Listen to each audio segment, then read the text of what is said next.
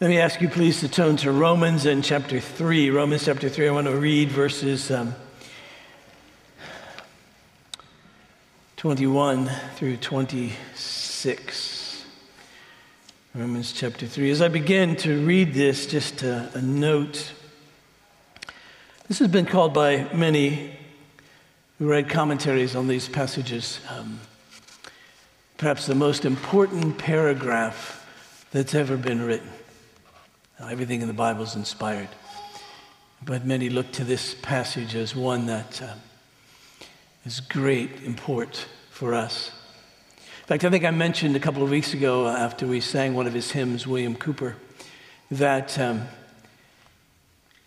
in his discouragement and depression, he often turned to the scriptures, of course.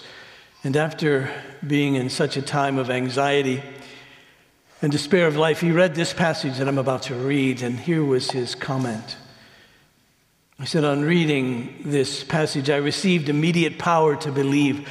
The rays of the sun of righteousness fell upon me in all their fullness. I saw complete sufficiency of the expiation which Christ had wrought for my pardon and entire justification. In an instant, I believed and received the peace of the gospel. If the arm of the Almighty had not supported me, I believe that I would have been completely overwhelmed with gratitude and joy. My eyes filled with tears. Transports choked my utterance. I could only look to the heavens in silent fear, overflowing with love and wonder. And uh, I have to tell you, I approached this passage with a certain measure of fear and trembling because it was about 40 years ago, I think, that I read this passage and then a sermon to accompany it called The Vindication of God. It gave me nothing less than what I would describe as spiritual whiplash. I ended, on my, I ended up on my face before the Lord, marveling at the salvation that is ours in Jesus.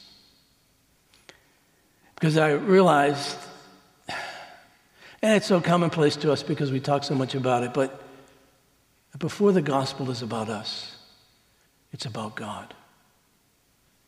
And because it's about God, the part about us is perfectly secure and true. So, as we come to read this passage, I've printed in the bulletin for us a prayer of illumination. It was from St. Patrick, but I think helpful to us. So as we begin, let's uh, pray this together. Permit us not, O Lord, to worship in vain. Convince us of your truth. Cause us to feel its power and to bind us to yourself with cords of faith and hope and love that shall never be broken. We're bound to you alone, your power to hold us, your hand to guide us, your eye to watch us, your ear to hear us, your wisdom to teach us, your word to give us speech, presence to defend us this day and every day. For to you belong the kingdom, the power, and the glory forever and ever. Amen. Romans chapter 3, verse 21, this is the word of the Lord. But now the righteousness of God has been manifested apart from the law, although the law and the prophets bear witness to it. The righteousness of God through faith in Jesus Christ for all who believe. For there is no distinction, for all have sinned and fall short of the glory of God, and are justified by his grace as a gift through the redemption that is in Christ Jesus, whom God put forward as a propitiation by his blood to be received by faith. This was to show God's righteousness, because in his divine forbearance he had passed over former sins. It was to show his righteousness at the present time, so that he might be just and the justifier of the one who has faith in Jesus.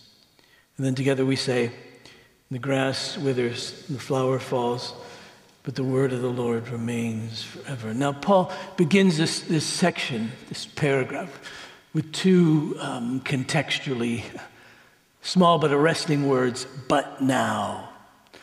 You see, Paul had left us speechless in the previous paragraph. He left us speechless before God because of our sin, because he was right, Paul concluded, and as we read, we concluded, he was right to condemn us. In fact, he gives these chilling words in verse 20 For by the works of the law, no human being will be justified in his sight, since through the law comes knowledge of sin. He says that we, none of us can be justified. That is, none of us can be not only pardoned of our sin, but also declared by God to be right. That's what righteous means, to be right. This word justified comes from the law courts. It was the verdict of a judge. A judge could say, You're pardoned, you're not guilty. But in this sense, it's even more than just you're not guilty, but, but you're right.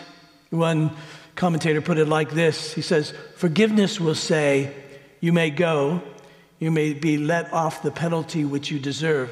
That is, its punishment is remitted. But justification will say, You may come. You're welcome to all my love and acceptance. That is, there's no grounds for your punishment. It's forgiveness of sins but it's a declaration that we're right. We, we read this this morning in, in our profession of faith from the Heidelberg. We, we, we read, God grants and credits to me the perfect satisfaction, righteousness, and holiness of Christ, as if I had never sinned nor been a sinner, as if I had been as perfectly obedient as Christ was obedient for me. That's the amazing thing. And when we're told that there's no justification, that none will be justified in his sight through the law. That's a devastating remark because we realize through the law there's no forgiveness of sins. Through the law there's no reconciliation, there's no restoration, there's no righteousness. And just as a note, this little word justify is the same Greek word as the word righteous. And so some have uh, rather awkwardly, but helpfully, I think, translated this as being righteous by God. There'll be no righteousing by God through the works of the law. See, the best the law can do is, is point, the, the, the, best the law can do is to point out our sin. I don't know, but I, I got up this morning, got up fairly early, got up and looked in the mirror, and it was even a worse sight than what you're looking at now. But it wouldn't have helped me to say, hey, I need another mirror. That wouldn't have helped, you see. I had to pull out the shaving stuff and the toothpaste and all of that. See, the law can't do anything but point out our sin, and that's what Paul had taken us to. He said, We're all under sin, remember in chapter 3, verse 9. And he began by saying, Even those without the law, even those without any specific revelation, have a general revelation of God that's sufficient to leave us all without excuse, because the very creation screams to us the eternal nature and the divine wisdom and power of God. And yet we suppress that truth in unrighteousness and, and worship idols. So we're without excuse. And even those that can look at those who sin such and say, well, they're wrong to do that, still do it anyway. And even without the law, we know that created in the image of God, we have the law of God in some sense written on our hearts, and we can't even obey that. But then, even with the law, it still doesn't enable us to obey in such a way that we can be justified before Him. But now, it is now that Christ has come. But now, at this moment in history, the righteousness of God, that is God's holiness, but also the gift that He gives us of righteousness. The righteousness of God has been manifested, it has been shown apart from the law. And then He says, although the law and the prophets bear witness to it. In, in, a sense, this isn't new. It's now just made known. Now we can really see it. It's, it's come to fullness because now Christ has come. Before he hadn't, everything pointed to him, but now Christ had come. In fact, even as Paul laid out his definition of the gospel in Romans 1 16 and 17, where he writes, For I'm not ashamed of the gospel, for it's the power of God unto salvation to all who believe, first to the, the Jew and then the Greek. Um, for in it, the righteousness of God is revealed from faith for faith. Just as it is written, the just shall live by faith. Old Testament. He said Habakkuk knew this, that the righteous, the just, the ones righteous will live by faith. In fact, in chapter 4, uh, Paul will go to great lengths to show that this was true for Abraham. And you remember in Genesis chapter 15, verse 6, after God had made covenant with Abraham, scripture says that Abraham believed God, faith, Abraham believed God, and it was counted to him, credited it to him as righteousness righteousness apart from the law, law hadn't been given, righteousness apart from the law that comes by faith, that comes by faith, you see, in Jesus. And, and faith is significant here. Uh, notice in verse 22, it's the righteousness of God through faith. verse 25, whom God put forward as a propitiation by his blood to be received by faith. Then verse 26, that he might be the just he might be just and the justifier of the one who has faith uh, in Jesus. Now, the key thing about faith is the object of faith. Faith is a word that we use to describe how we receive what the object gives, what the object provides. Jesus is the object of our faith. That's why if you ever hear me use the expression community of faith, you should correct me because that expression isn't helpful at all. It isn't helpful to be a community of faith. The question is, in whom, in what is your faith? that's what defines the community. And so it isn't people coming together with different faiths. There's nothing there to bind us because the only thing that matters ultimately is the object of faith. And for us, and the only object that's helpful is Jesus, our Lord Jesus Christ. He is it. We can't depend on ourselves. He goes quickly, Paul does. He says, For the righteousness of God through faith in Jesus for all who believe, for there is no distinction, for all have sinned and fall short of the glory of God. In other words, we can't depend upon ourselves at all. He's made that case, now he's summarizing it. He made that case beginning in verse 18 of chapter 1, took it all the way through chapter uh, verse 20 of chapter 3, and now he summarizes it. He says, All have sinned. Every single human being, every single person ever, all have sinned, you see. And, and you know the definition of sin that we use, and, and they're good definitions. Sin missing the mark, like an archer bow and arrow with a target, shoots, misses, sin. Uh, you can, uh, it applies to free throws. Uh, you miss it, you've sinned. Um, uh, it applies to tests. Uh, you miss one, you've sinned.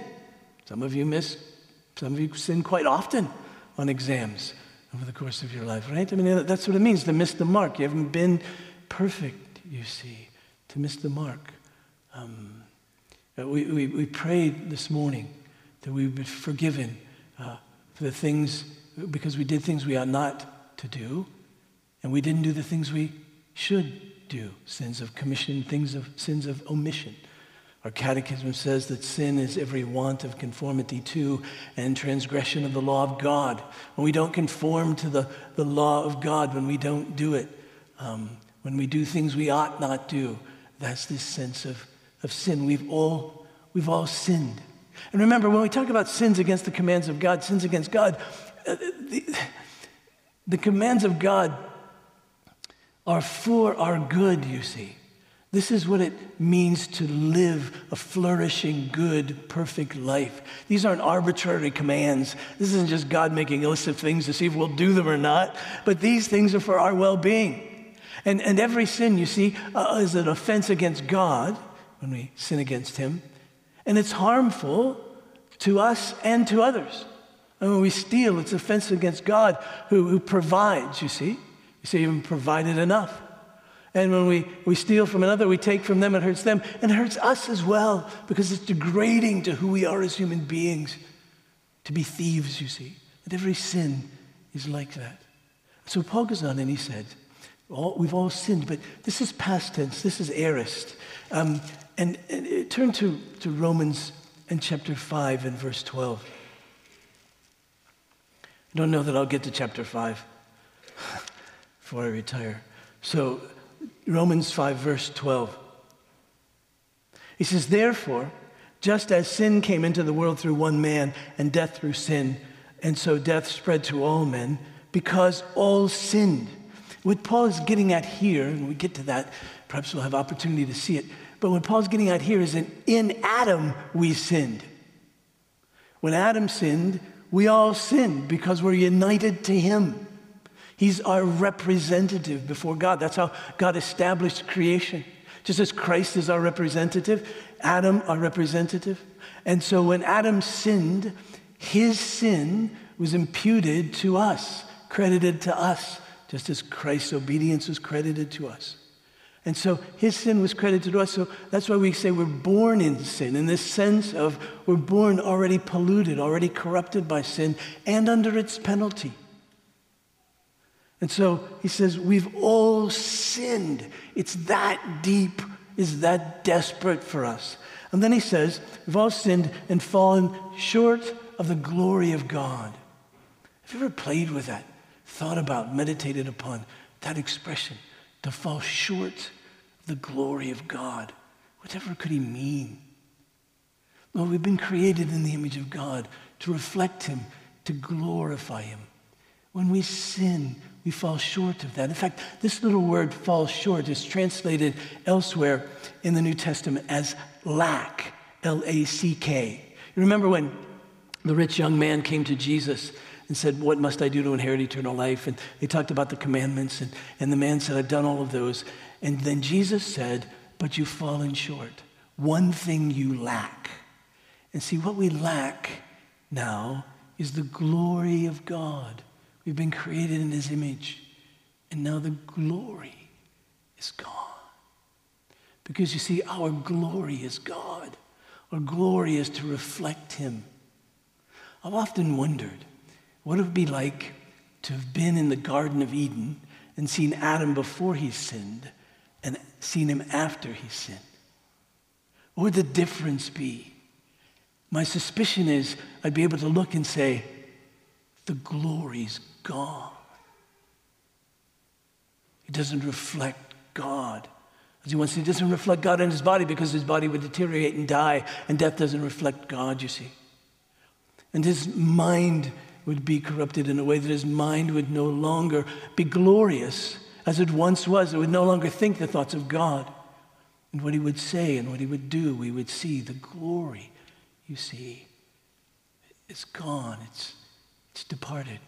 Now we know that this glory will be restored to us. In, in chapter 5 and verse 2 of, of Romans, we read, Through him we've also obtained access by faith into this grace in which we stand, and we rejoice in the hope of the glory of God. It's going to be restored to us. The glory is going to be restored to us. We'll perfectly reflect God. In fact, in Romans, in, in chapter 8, uh, in verse 18, very comforting verses to us, I trust. Um, the apostle writes, For I consider that the sufferings of this present time are not worth comparing with the glory that's to be revealed to us. Wow, the glory. And then in verse 30, we see uh, the, the, the, the assurance, the promise of that. And those whom he predestined, he called, and those whom he called, he also justified, and those whom he justified, he also glorified. You see. This glory. I remember I'm presently rereading some things, uh, presently rereading a biography of Martyn Lloyd-Jones. Um, who's a great, been a great help to me over the years. And when he was dying, um, it's purported that people came to him and he would say to them, Don't pray for my healing. Don't hold me back from the glory. But see, we've fallen short of it. God is our glory. To reflect Him is our glory, you see.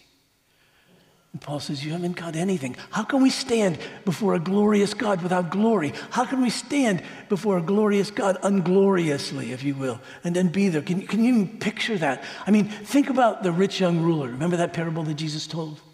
Think about the rich young ruler, and you could see him when he was living with his dad, when he was living in his father's house, and he was he had his, everything that, that his father had, all the wealth and all the glory of his father's name. And you could probably see him go through town all decked out, dressed in a way that was glorious. And the camel he drove was probably the glorious model of the camels of the day. And you would see, but then the next picture of him, he's eating what the pigs are eating. And you can make a number of comments there, but you could say, the glory's gone. And, no, we don't see it so much because we're in it. But a day will come and it'll be restored and we'll see it. But right now, Paul is saying, listen, you've got nothing as you stand before the Lord. There's nothing in you that will righteous you before him. You've sinned, you've fallen short. You started out that way.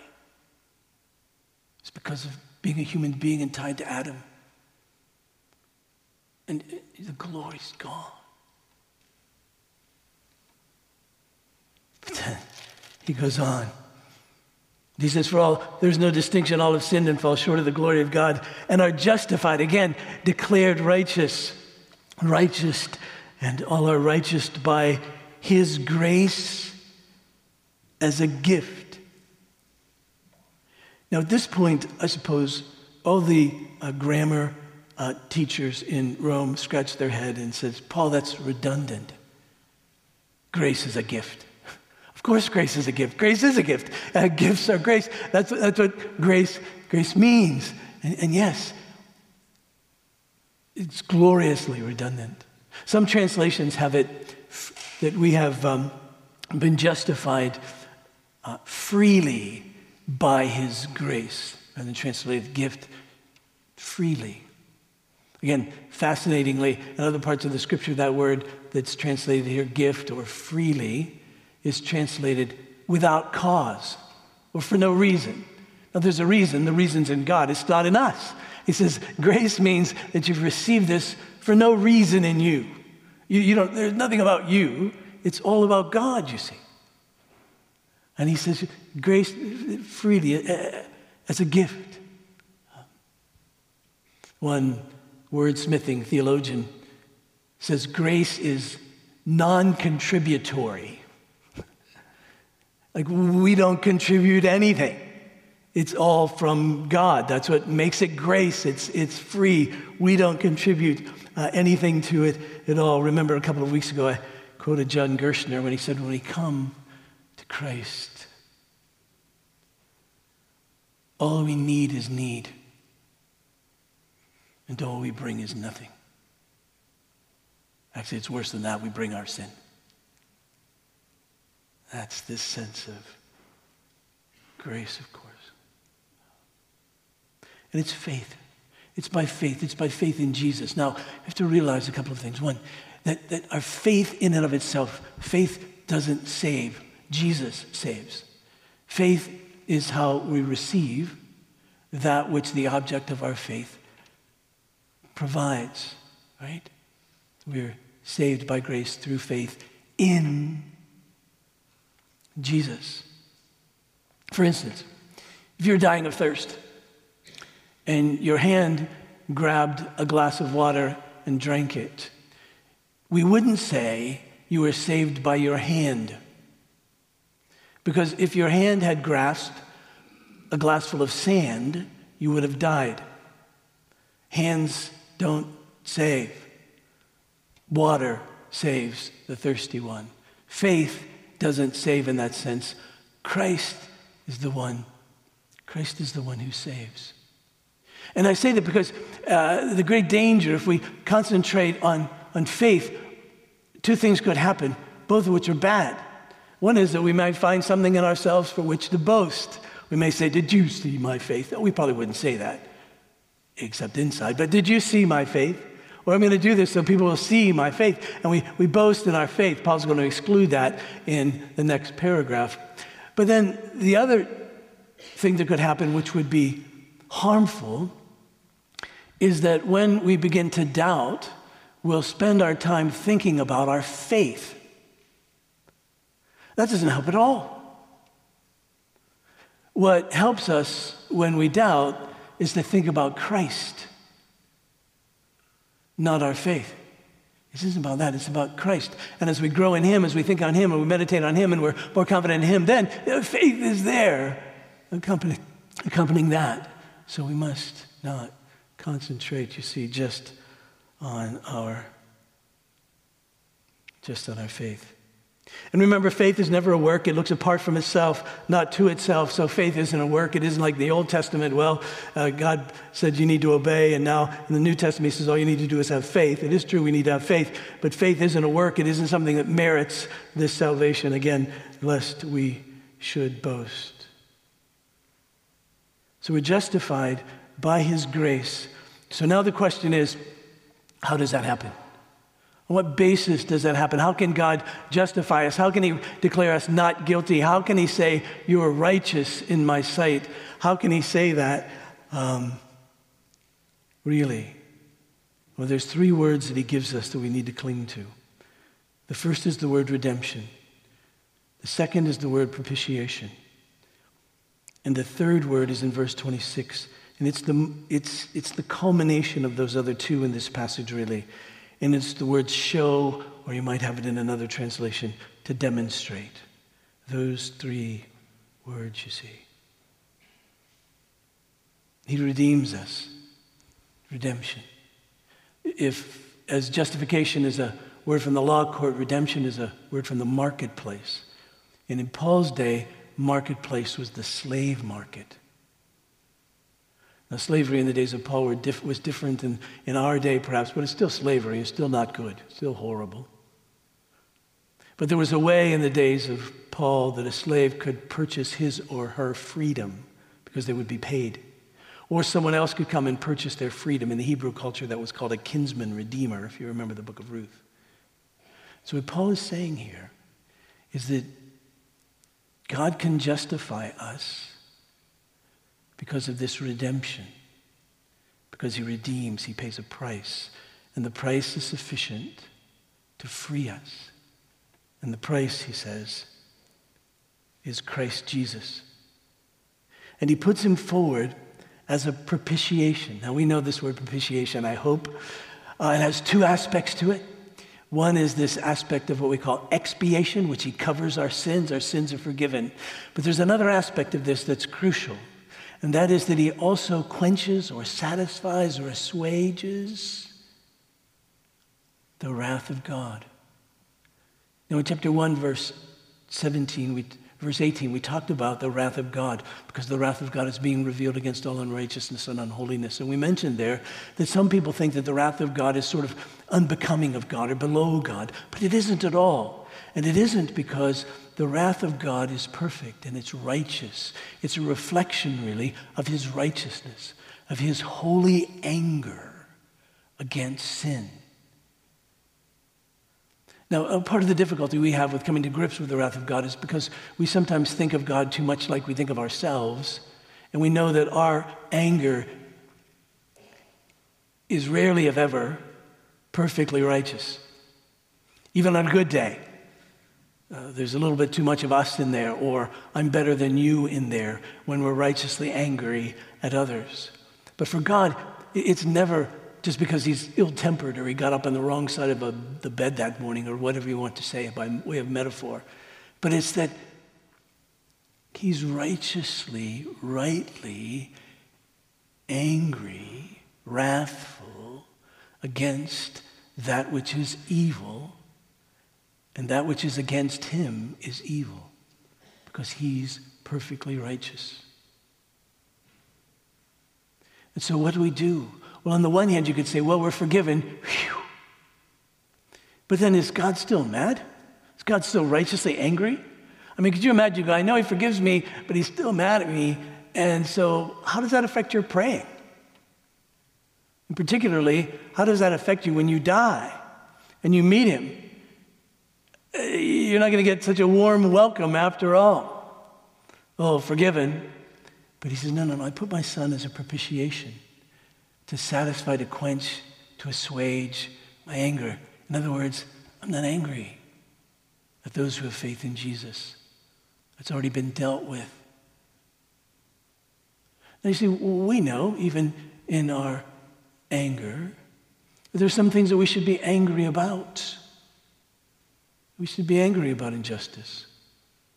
Be angry about murder. We should be angry when people's reputations are destroyed. We should be angry when people slander and gossip and hate and steal and all of that. There's a good anger to that. And if we just, we just overlook that, if we yawn about that, that's immoral. So God in his righteousness is to deal with our sin. And he deals with our sin by taking the guilt of it and placing it upon Jesus. And he deals with it. And once he's dealt with it in Jesus, it's dealt with. It's forgiven. That's why we sang this morning if God is for us, who can be against us? Because once his wrath is assuaged, then he's for us.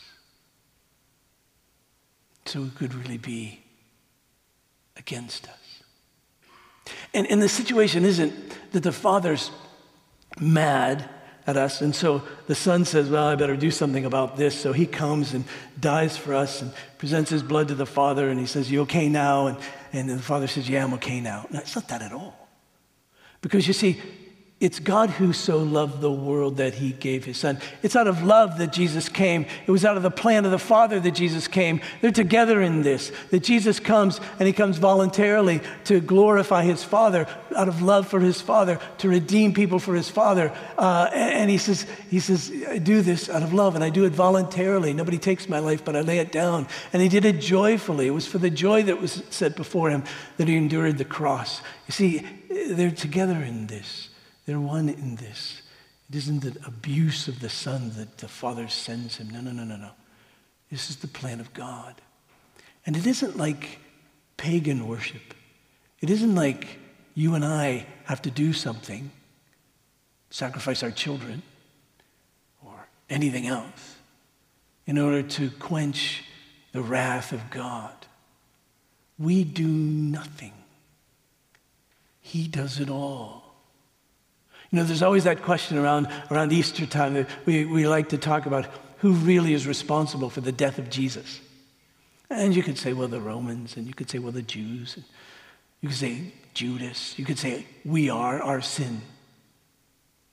But we know from the prophet Isaiah that it was the Lord's will to crush him, that this was God's predetermined plan. God is. And so now you see God's wrath is quenched, extinguished for those who believe in Jesus. So why all of this? Well, notice verse 26. Well, let me read from verse 25 whom God put forward as a propitiation by his blood to receive by faith. This is to show God's righteousness, because in his divine forbearance he had passed over former sins. It was to show his righteousness at the present time so that he may be just and the justifier of the one who faith, has faith in Jesus. You see, it's a legitimate question to ask how can God declare Bill Vogler righteous? That's a legitimate question. Because you could say, you know, I know him. Trust me, he's not righteous. He's a sinner. So, so how can a holy God who is righteous, righteous Bill? Because it, the scriptures um, replete with passages that tell us about the righteousness and the holiness of God. For instance, um, Proverbs 17, verse 15 says, He who justifies the wicked and who condemns the righteous are both alike an abomination to the Lord. In other words, the Lord says, You can't acquit the guilty. How can you do that? But He's done that for, for me. If you're a Christian, for you. And in fact, he even goes on before that. He says, even um, in, in, in the Old Testament days, in his divine forbearance, he passed over former sins. He passed over the sins of Abraham. He passed over the sins of David. Can you imagine? I mean, here's David. He sins grievously in ways that we just catches our breath. He took this woman who was the wife of another man to be his own. And then he took her husband and he put him in the front of the battle line so he'd be killed. And he did it, and it seemed like he didn't, he didn't think about it. It took a while before the prophet could even convince him that what he had done was a sin. He seemed to be able to live just fine with himself. And God forgave him. How could he do that? And be just? He said, Well, because I'm righteous. So in my righteousness, I sent my son, my holy, perfect son and I placed the guilt of sinners upon him. And he paid the price, the penalty, the ransom so you could be set free. Just like Jesus said, the Son of Man has come not to be served, but to serve and to give his life as a ransom for many. And then he said, and that's my propitiation. He's quenched my anger, my wrath. It's satisfied. That's all that needed to be done. That's everything that needed to be done. And so when I declare a sinner who trusts in Jesus righteous, I break no laws. I've tied every knot. And so you see, if anyone ever comes against me and says, How can God righteous you? How can God justify you? How can God accept you? And all of that, my answer is because He's righteous. He didn't slip anything under the door. There's no loopholes here. Every, everything's tied up perfectly. And I have to tell you, when that first dawned on mean, I knew it as a kid, and just like you know it, but when it really dawned on me, that it really is completely done by every moral code, every righteous code, every, everything righteous about God. It's done. No one, no one can make a case that God can't righteous sinners like me. Because God has done it perfectly. I've done a thing, but God has done it perfectly. So here's the spoiler alert for where Paul's headed. Turn to chapter 11.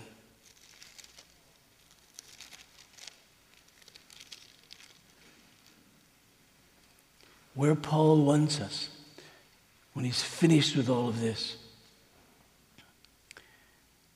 is for this to be not only on our lips, but as deep in our guts as possible that we would look at what Christ has done and we'd say, Oh, the depth of the riches and wisdom and knowledge of God. How unsearchable are his judgments, how inscrutable his ways, for who has known the mind of the Lord, who has been his counselor, or who has been given a gift to him that he might be repaid? For from him and through him are all things. To him be the glory forever and ever. Amen.